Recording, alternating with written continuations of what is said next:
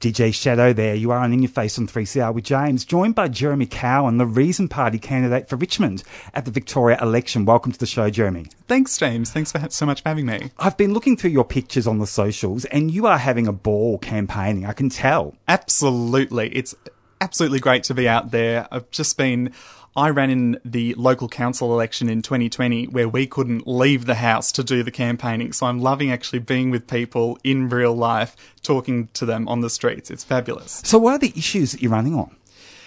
Primarily equality and equity. There is so many, still so many issues for so many people out there across um, Victoria that we just don't think about on a day to day basis. There is still a, an issue with um, intergen- intergenerational aging and people just having access to the services they need. And so, whilst we might think we've got it good in uh, Metro Melbourne, there's a lot of people in the rest of Victoria that can't get access to the things they need. They have to drive two or three hours to a psychologist or things like that. And even in our own community, you know, we might think in Melbourne there's so many things around us and everything's always happening, but there are still so many people who struggle with loneliness, even in our um, urban community like Richmond. Um, and that has so many different effects on our mental health, on our physical health. So, really trying to, um, yeah, address those uh, issues of equity.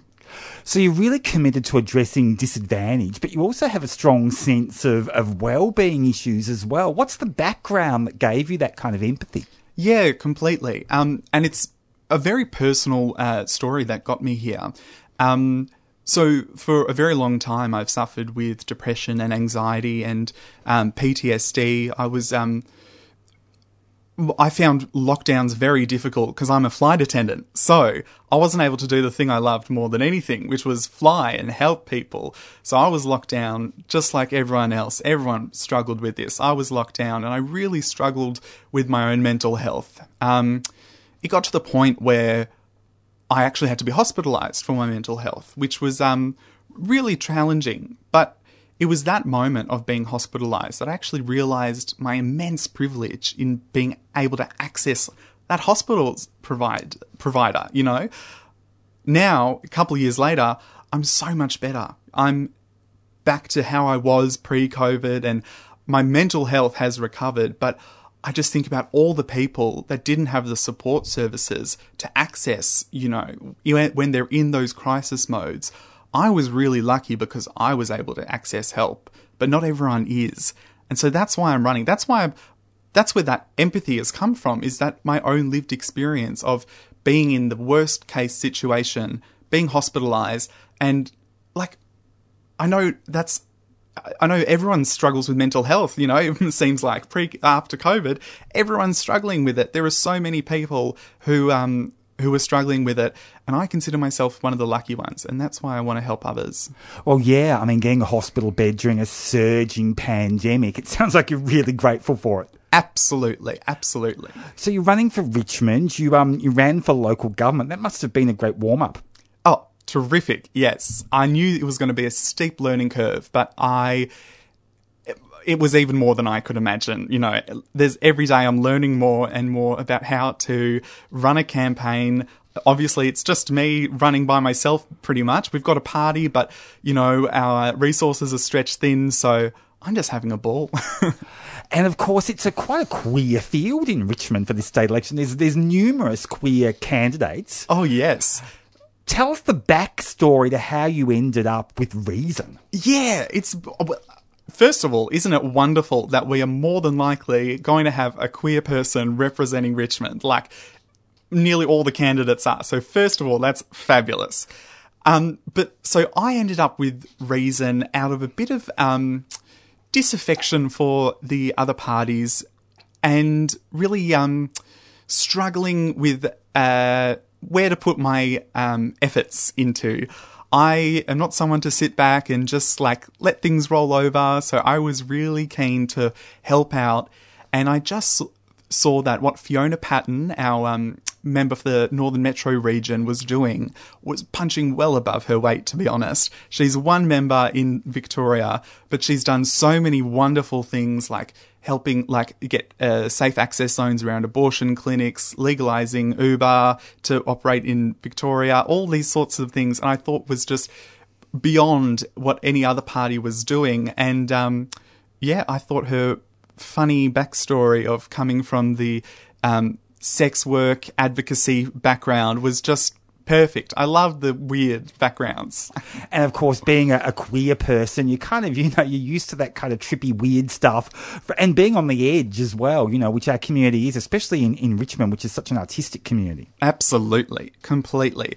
I think our party is full of people who are on the outside, and that's why I love it. There is no one who has come up through political staffers or have, you know, done degrees in politics and then gone on to be a staffer and then gone on to be an MP. We've got sex workers, we've got flight attendants, we've got firefighters. We've come from all these different backgrounds and we've, it brings such a depth and um, richness to our uh, policy platform and our outlook.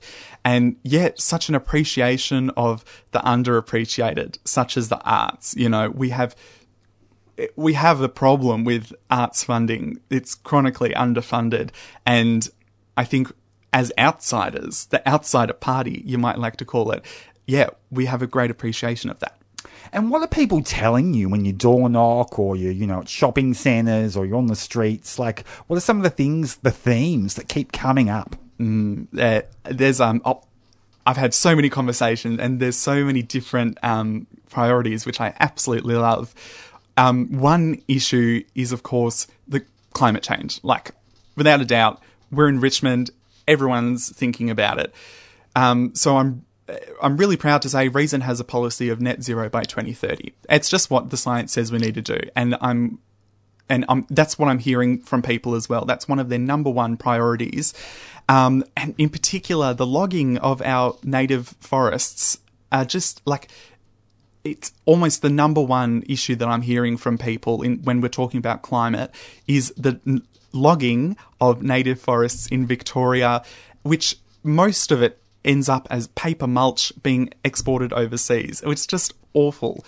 Um, other things I'm hearing is things like uh, discrimination, like which is comes back to my equity issue of, you know, religious institutions, religious hospitals, they're allowed to refuse access to things like contraceptives or abortions just based on the fact that they're a religious institution. And that to me is discrimination to anyone, you know. And um, it's something I'm fighting for, and it's something I'm hearing from people as well. We want to get religion out of politics. And it's in the news, isn't it? Because Matthew Guy, the leader of the Liberal Party, has said that he'll bring back, you know, he'll reverse the government's exemptions around religious organisations being able to discriminate. That's a worry, especially for our community. It's astonishing. It's astonishing that in 2022, the Liberals think they have a chance to victory above all else. They think it's a winning argument that the religious schools should be able to discriminate against teachers and queer teachers and students. Like, I just, it blows your mind. Um, but also, I mean, the Labor Party, they uh, voted down a, a, a proposal by Fiona Patten of the Reason Party to make sure that religious hospitals couldn't discriminate against um, uh, LGBTQI plus people to access things like contraceptives or abortions and so, yeah, I mean, it's amazing what the Liberals are doing, but Labor too. They voted against, you know, this really sensible sort of secular policy that I thought would be right in place in Victoria. Fiona Patten is a bit of a kind of iconic figure in the LGBTIQ community here in Melbourne. Are you finding that that kind of stardust is rubbing off on you when you do talk to people out in the streets? I wish, I wish, if only we could have a hundred Fionas, we would be set. Um, no, as soon as I say the name Fiona Patten, we have nothing but well wishes and just admiration. She's got just a bit of personality and lovability, and also she gets work done. You know, she works hard, and people love that about her. I know, I wish I could have a bit of that. what about drug law reform? What's your position on that? We need to decriminalise all use, or drug use, um, and possession. That's pretty simple. We need to legalise cannabis. Um, our simple policy is that drug use is a, a health issue, not a criminal issue people's outlooks in lives do not get better when we put them in jail. They only get worse. And that will continue across generations. So if we decriminalize um, drug use and possession, then people can get the health care they need, not a prison cell, because that you might think that taking someone into prison would help their drug issues, but it actually doesn't. And so, what we are about is a caring, empathetic policy suite that looks after people. It doesn't just throw them in prison, because that doesn't help anyone. Jeremy Cowen from the Reason Party. Uh, thank you so much for chatting with me today on 3CR. Thank you so much, James. And here's the cure.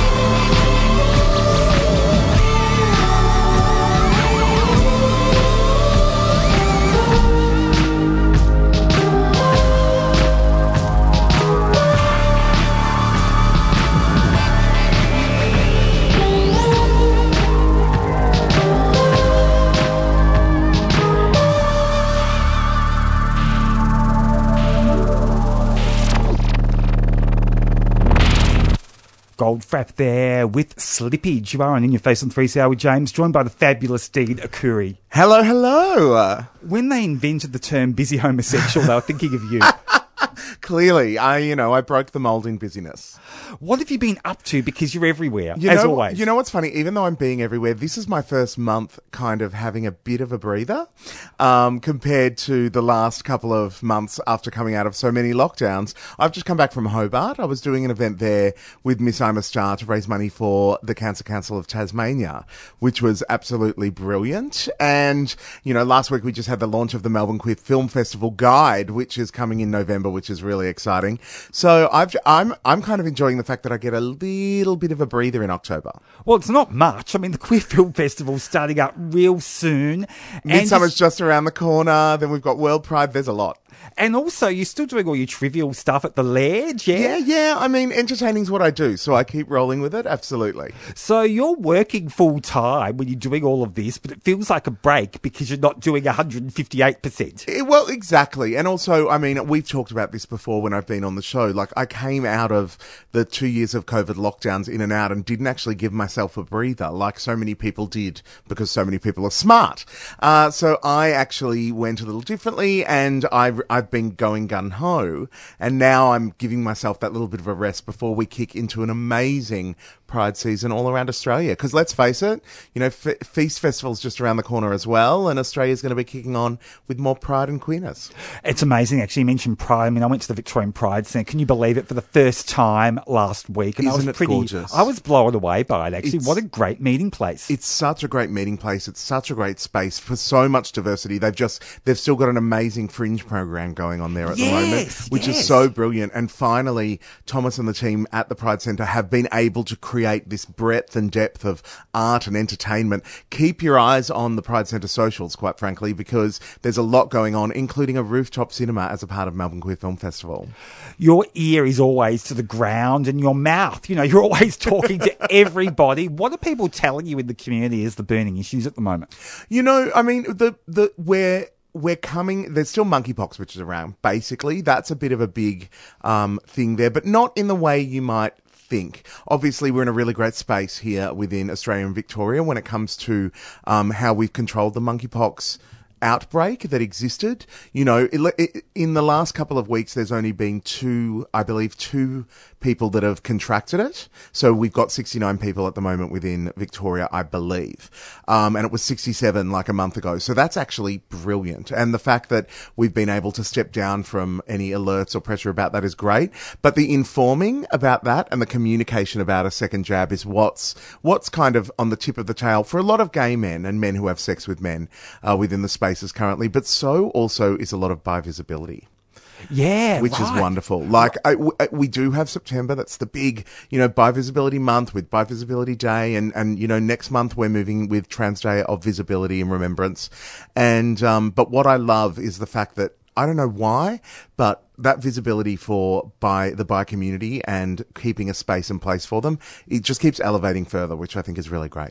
Yeah, I wonder what's triggered it all. I mean, it's a long time coming, you know. So long. I mean, is it that we do have this really dynamic, um, well-resourced LGBTIQ community in Victoria with so many advocates and activists, and there's so much dialogue and there's so much creativity? I mean, I And- agree with all of that, except for the well. Like, I mean, we, we could do with more resources. Well, we like, you know what I could. mean? We do it off off our own backs as a community, and I Yeah. think that's part of it. But it's also creating space, and uh, for many years, that's not something that parts of the community have done enough. But is it that people are talking about bi-erasure, so the message is getting through about, you know, don't do it? Oh, well, I think it's more than that. I think we have a lot of bi people in the community that are standing up and, and visibly standing up and showing us who they are and why, why bi erase, uh, you know, it's important to not erase the space and place of many bi people in our communities. And for years, I know many of my bi friends have just gone, we just let it go. And we've hit this tipping point where there's no reason for us to do that. It's called respect and it shouldn't be that hard to give. Well, you know, we are an alphabet of a community. We're a queer community, you know, bi and queer. I mean, you know, it's so all interrelated, isn't it? But, um, you know, like the bi part of the community is the biggest part, probably, isn't it? Well, I mean, I don't have the maths on it, but you No know, one I- does. no one has the maths on it, and nor should we need to. Like, if only there was some kind of census that our community could be a part of that might be able to count Well, for yeah. us, like that. That wouldn't that make a huge difference? well, yeah, Albo, if you're listening. Uh, but but I think it's important that we acknowledge not just the community, but the fact that their needs are different, you know, and, and their experiences are different, and how we treat. Just like we've we've done started to do a lot with the trans community, but still need to do more for the trans and gender diverse community. That the needs of how we approach things are different, and I think a lot of our organisations are are getting on board in a way that they finally can, where the government's giving them funding to be able to do that as well, and creating space for that visibility in what they do and how, which I think is so important. So you mentioned bi issues in relation to monkeypox. Um, tell us a bit more about that. Well, there was a lot of like, should I be, you know, when, when the information came out about who should be getting, uh, the monkeypox vaccine, we did have a lot of people that were like, oh, should it be me? Should it not? And there was a lot of, uh, Thorne Harbour did a lot of work to create some space to go, yes, if you're a female identifying individual who has sex with men, who have sex with men, then yes, please come in and get it. But the information, as we well know, was really getting it out there to everyone was really difficult. But as a community, we've had a great response in regard to the, to the monkeypox epidemic that or pandemic sorry that exists. And um, worldwide we're seeing that cli- you know climbing back which is really fantastic and wonderful to see. What's great as well is you know now we're going to in the next month or so step into the place where people get a second jab. At the moment the second jab's allowed for those people who are immunocompromised but I will stress that doesn't mean people with type 2 diabetes or people living with HIV under the banner of that but a lot of people are thinking about monkeypox like they're thinking about COVID vaccine so there can be a bit of confusion about it with uh, at the moment with monkeypox, the data keeps growing and we're finding out more. And at first we thought after 28 days, you have to get your second vaccine, but that's not actually the case. It's at least 28 days that you can get your vaccine and data is starting to show that the longer you wait to get that second vaccine, the more of a positive impact that can have. Now we here in Victoria are going to be able to uh, start rolling out, the organizations will start rolling out our um, second dose of vaccines probably in the next month or so. As we await that new shipment any day now. Well, it's, it's any month. Now. It'll be just over a month, I reckon. You know, but unlike before when we had this initial one where Thorne Harbour did a lot of the rolling out, this will have a bit more of a broader spectrum, which I think is really fantastic so that more people within the community that need to get it can. The interesting thing about monkeypox is so many people were so concerned about it just because our, you know, tension and anxiety levels are so high. But a bigger concern would be actually chlamydia. The thing with monkeypox is it comes and it goes, and while there's big periods of time where you might have to isolate or it might be have quite a pain threshold, it does go away. Where chlamydia, if left untreated, which is a big concern that we currently have within uh, Australia, you know, can make things really worse for people on a lot of different spaces and levels. So what you don't I even know you've got it necessarily. Exactly. You know, if, if what I would say to people is, you know, if you're going to get your monkeypox vaccine or you're thinking about your sexual health in a way where you want to be responsible, just go up and get a checkup before, you know, summer kicks on in. There's no harm in, you, some people wait the three months, some people do it differently. There's no harm in going, you know what, I've got some space and time now. I'm going to give, give myself a sexual health checkup because it's good to have. And the thing with chlamydia, you may not know you have it. You may know you have it, but left untreated, the reality of all of this is treatment is key. And the only way to know is to step on in. Yeah. Now that that that new shipment of, of vaccines, you're saying you're hearing it's going to arrive next month, possibly. Well, well, it's it's by the end of the month. Um, but I think we should anticipate we'll learn about it more mid-November. I don't have the exact data, and um, Brett Sutton has said the, ch- the chief health officer has said by the end of this month. But um, I just get freaked out when people hold focus to dates because of anxiety and stress. And what I think people should remember is we as a community have had a really robust and positive reaction to how we manage and treat ourselves in regard to this situation. It's not just about vaccination. And one of the brilliant things about that vaccination is realizing that they, could- they could use one fifth of the virus and actually do The it. dose sharing. You know, the dose sharing was absolutely amazing. And that made a huge difference to how many people could, could actually get, uh, the vaccine. But the thing we also need to remember is, you know, people thought about how they were doing their sexual practices. They were still engaging in, in sexual relations in a way that made them feel happy and joyous and loved, You know, unlike with COVID where we all kind of shut down and isolated and was, but people were taking responsibility into their own hands. And I, I just want to stress as we move into summer, do that for all your sexualness. Get an STI test, basically. That's my tip. But um, I think it's really just important to remember that we we all did this as a community. We were proactive, and that's what we do. You know, we as a community, it's it's always from the ground up. And uh, I think while it's great to pat ourselves on the back, to remember that it's through you know getting that second booster, thinking about how we engage with things and people and what we do and how, and just keeping that in mind as we keep moving through our day to day lives is really important. Dean Arcuri, always great to see you at 3CR. Thanks for popping in. Always my pleasure. The wonderful Dean Arcuri, there you are, and in your face on 3CR. Up real soon, Lauren O'Dwyer here on 3CR. When marimba rhythms start to play, dance with me, make me sway. Like the lazy ocean hugs the shore, hold me close, sway me more. Flashing lights of devotion, circling in slow motion. I kiss the lips of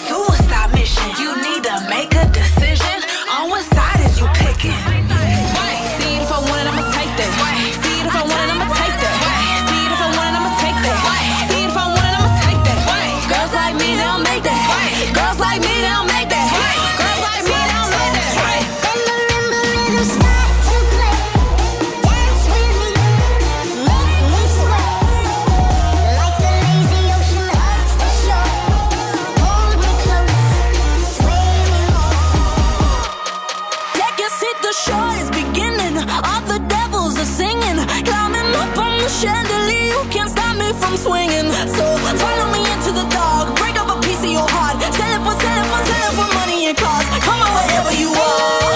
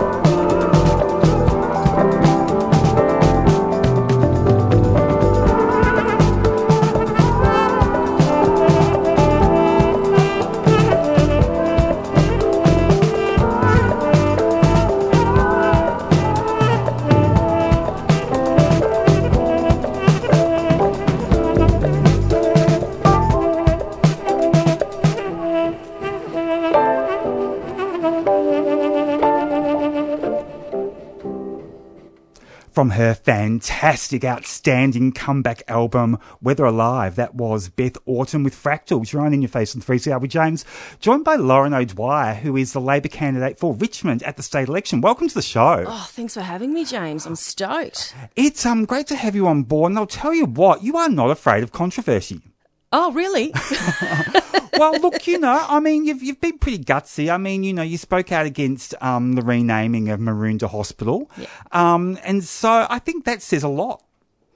Yeah, no, look, I, think it's important to, um, regardless of your own personal views, represent the people of an electorate. And we were hearing really loud and clear from the people of Richmond um, that that particular decision didn't represent their views. Um, and, you know, this is a seat that I really want to make sure that I'm representing the views of the locals and the majority of the locals. And um, it, it would have been uh, remiss of me not to not to stand up and represent them on that. Yeah. So you're out and about, you're talking to lots of people in Richmond, which takes in, you know, this area, Fitzroy, Collingwood, Richmond, um, you know, inner city kind of, you know, turf. Um, what are people telling you?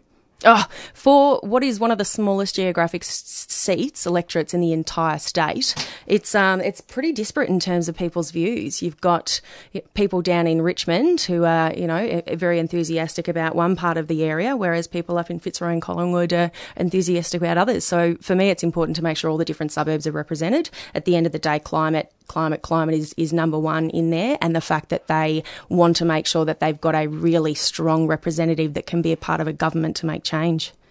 And uh, First Nations, Indigenous issues are very dear to your heart. Tell us yeah. about that. Yeah, no, so I've got Yorta Yorta heritage. I grew up in Echuca, uh, and making sure that we have not only adequate representation within the parliament, but we have self-determined processes as we're going through with the treaty at the moment is, is really important to me and that our Aboriginal communities, our Aboriginal and Torres Strait Islander communities can actually speak for themselves and self-determine their own journeys is, is critical.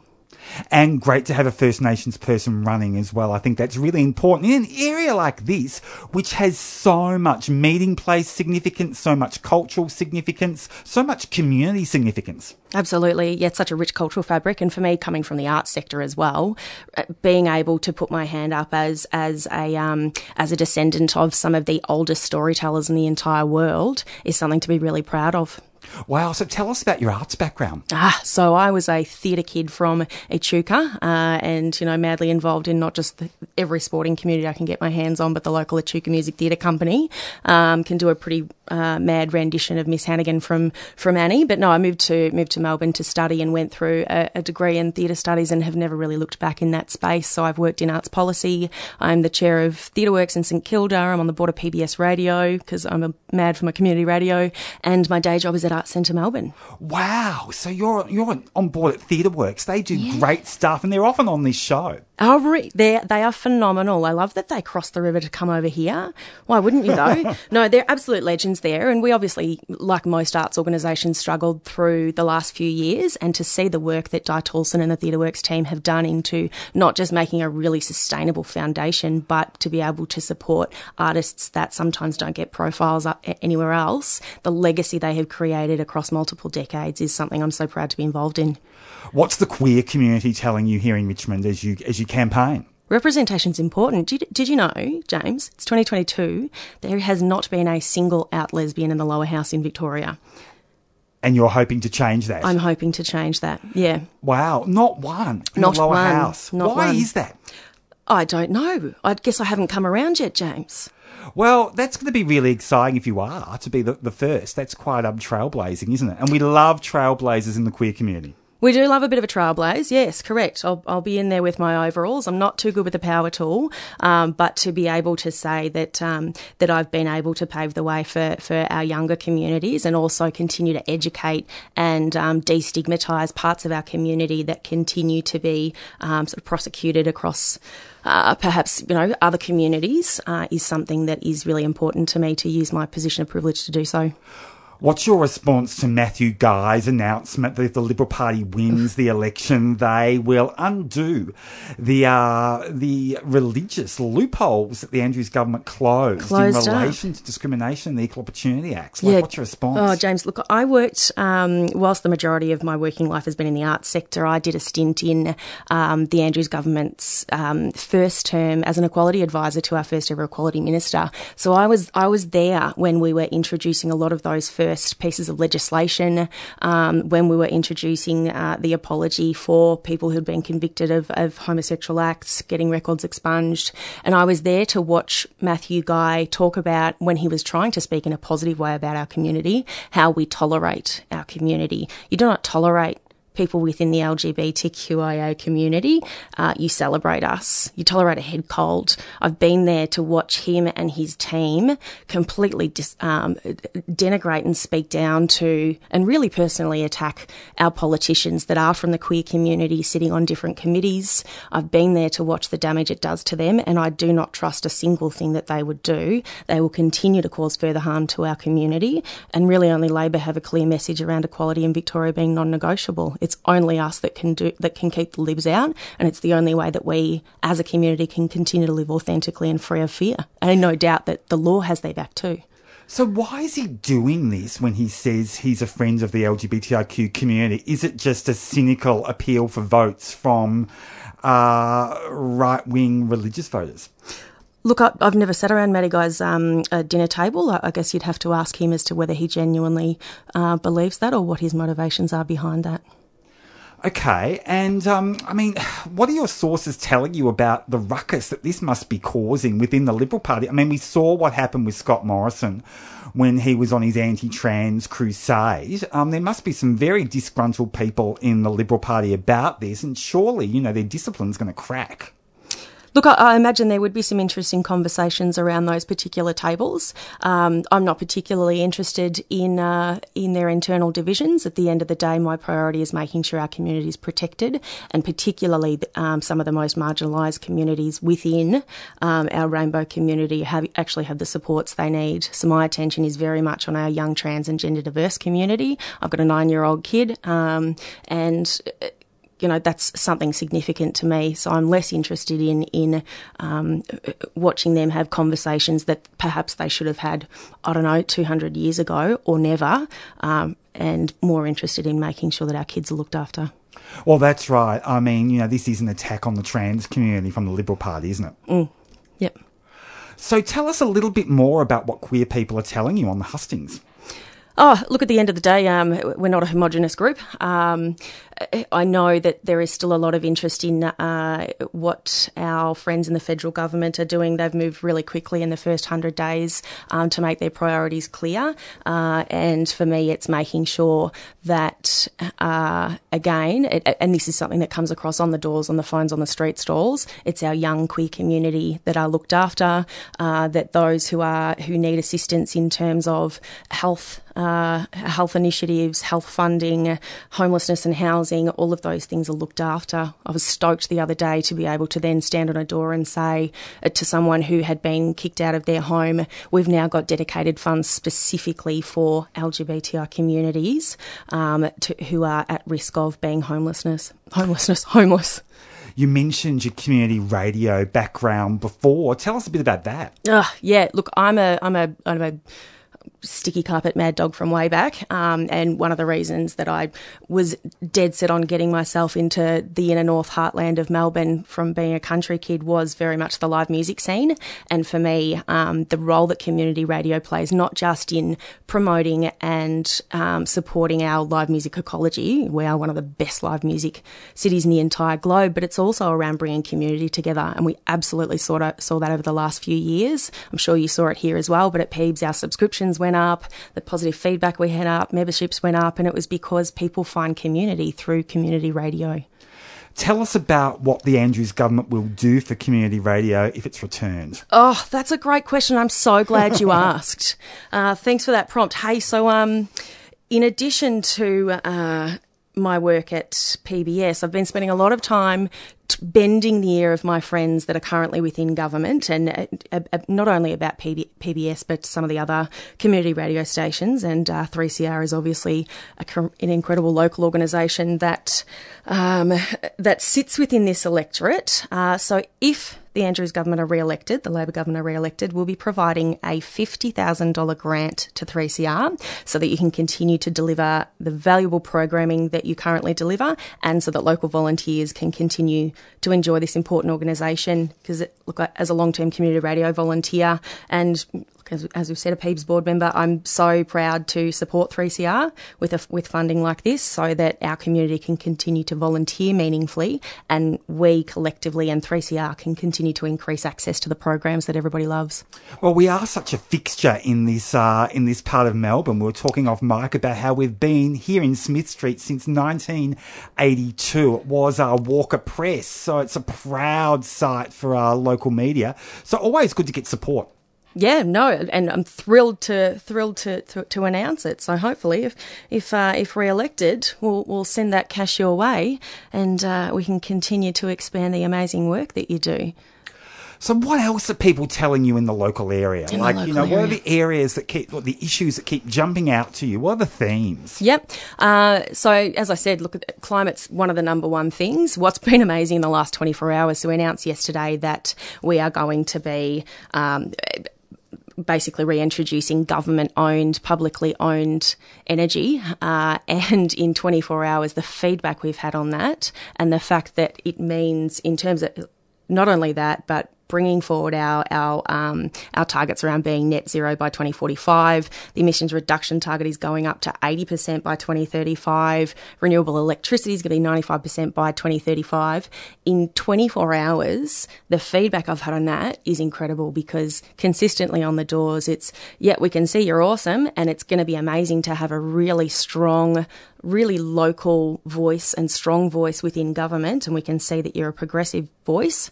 Um, but what's happening on climate, so to be able to say this is what's happening on climate has been wonderful, and I'm so looking forward to getting out and telling more people about that. Hey, the other thing that's been really awesome is the Melbourne Pride Party that's coming back next year, and I- will obviously be there in my best lesbian blazer to be dancing away to everything that's happening on Gertrude and Smith.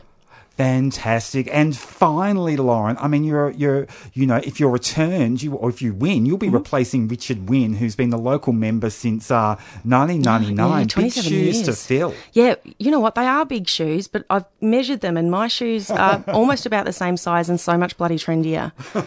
Yeah, no, he's a great man, and the thing that I've really loved getting to know him more so over the years is how big his heart is and how proud he is to have been a massive ally, particularly in the queer community, and to be able to proudly stand there amongst um, many of his gay friends to say we are now equal under the eyes of the law, um, and I'm able to retire knowing that I was able to contribute to that. So to be able to take over from a man like that, who is in public office for all of the right reasons, he is the ultimate public servant, reminds me as reminds me as to why you're there. You're doing it for the right reasons. You're a public servant. You're there to represent the people.